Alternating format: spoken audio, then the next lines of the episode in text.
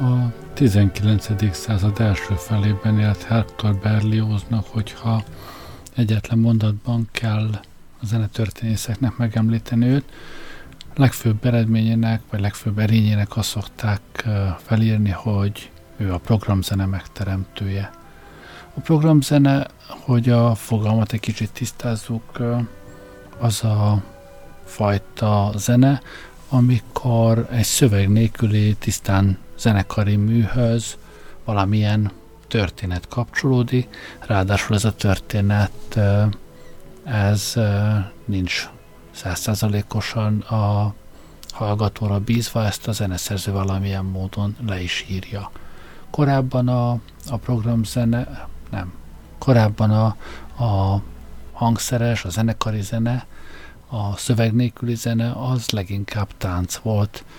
A reneszánszban, parabban mindenhol a zenekari művek tételei különböző táncnemekről vannak elnevezve. Berlioz volt az, aki legelőször olyan zenét írt, amihez a programfüzetben leírta, hogy milyen történetet, milyen, milyen sztorit próbál meg elmesélni ebben a zenében. Ennek is az egyik leghíresebb példánya egy korai műve, a Fantasztikus Szimfónia. Ez az, amiből ma nem fogok részletet adni, mert a jövő héten a teljes fantasztikus szimfóniát tervezem egyben leadni. Amit most hallottunk, az, az is egy programzene volt a Herold Itáliában című műből vagy tétel. Most viszont már a Requiemjéből szól egy másik tétel.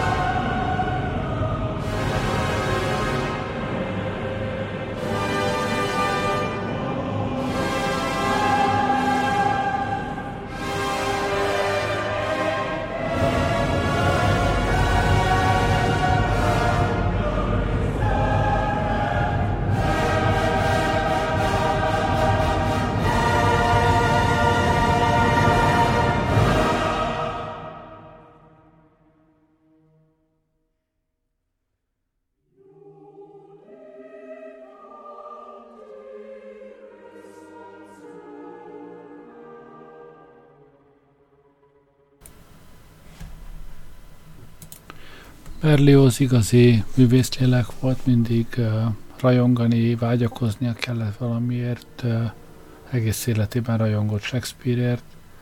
Egy Shakespeare előadáson 27-ben meglátott egy színésznőt, azonnal beleszeretett, uh, és bár az hallani is akart róla, szerelmével üldözte éveken keresztül. Eközben Berlioz több Shakespeare darabhoz is írt kórusokat, betéteket, aztán írt egy komplet Rómeós Júliát. Ebből fogunk most hallani egy tételt.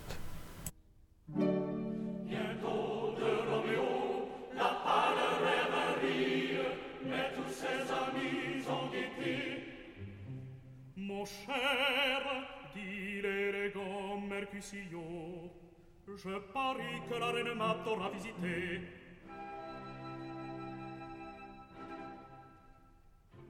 Ma, ma, la messagère fut légère, la messagère fut légère. Elle a pour char, une coque de noix, que l'écureuil a façonné, les doigts de l'araignée ont filé ses harnois. Durant les nuits, la fée, en se met ce équipage, galope follement dans le cerveau d'un page. Dans le cerveau d'un page. Qui rêve espiègle tour, où mort sérénade au clair de lune? Sous la tour. Au clair de lune sous la tour. En poursuivant sa promenade, la petite reine s'abat sur le col bronzé d'un soldat. Sur le col bronzé d'un soldat. Il rêve canonnade et vive estocade, le tambour, la trompette. Il s'éveille d'abord jure et prie en jurant toujours. Puis se rendant, et ronfle avec ses camarades. C'est Map, c'est Map qui faisait tout ce bacchanal. C'est Map, c'est Map qui faisait tout ce bacchanal. C'est elle encore qui dans un rêve habille la jeune fille et la ramène au bal. C'est elle encore qui dans un rêve habille la jeune fille et la ramène au bal. Mais le coq chante, le jour brille, Mab Fui comme un éclair. Dans l'air.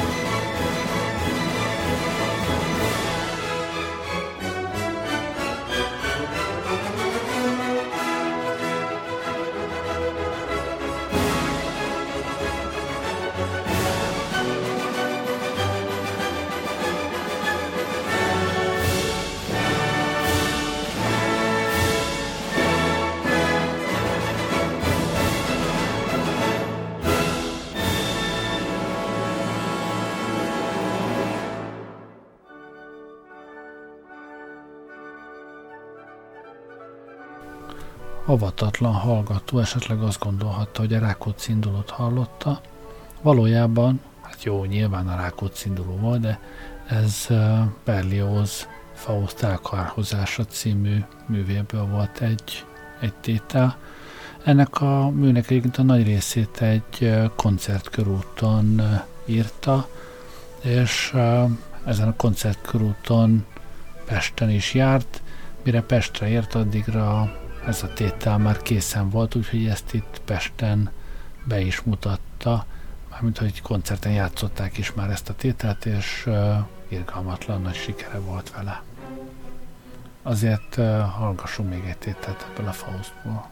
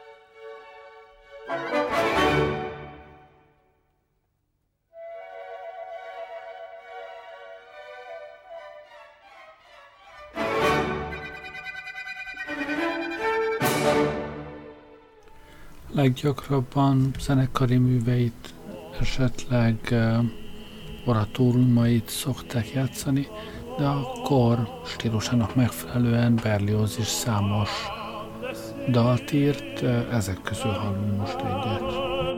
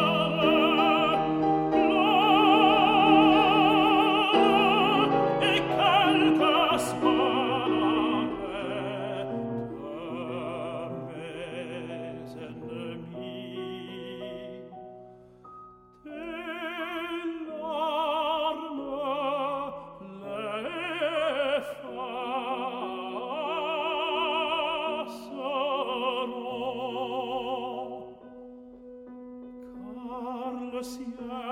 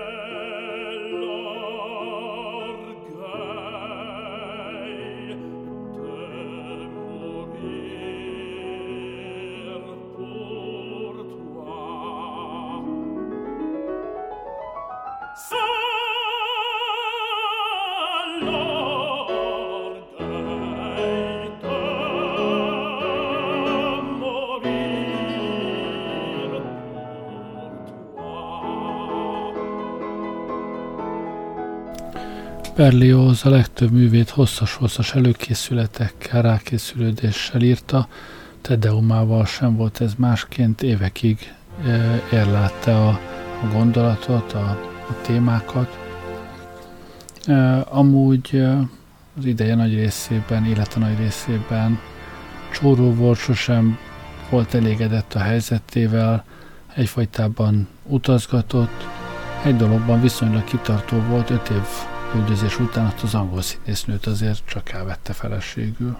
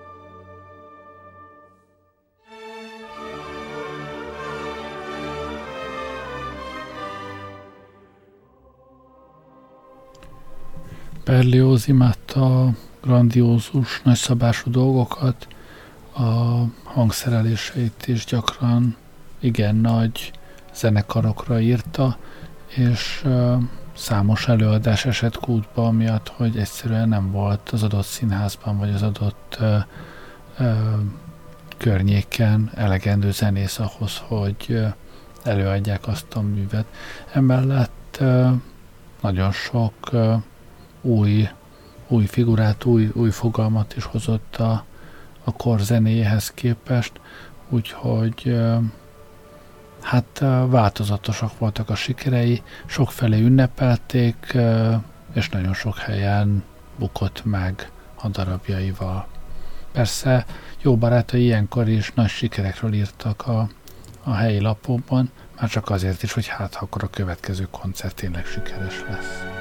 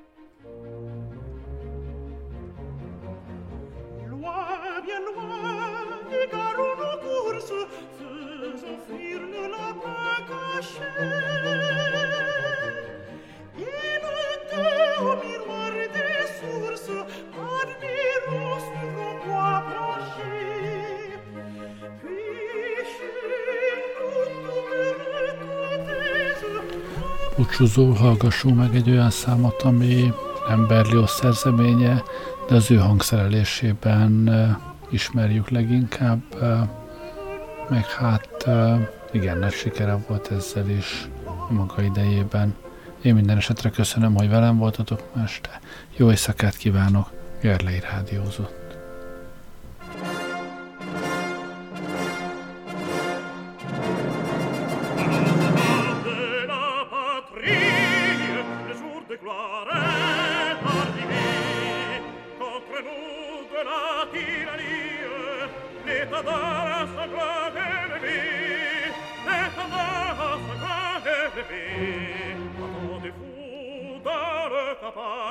vici che parusce solda mi viene il scenato avrà e corse ho visto compagne pasar mi si paia pare pavataio parce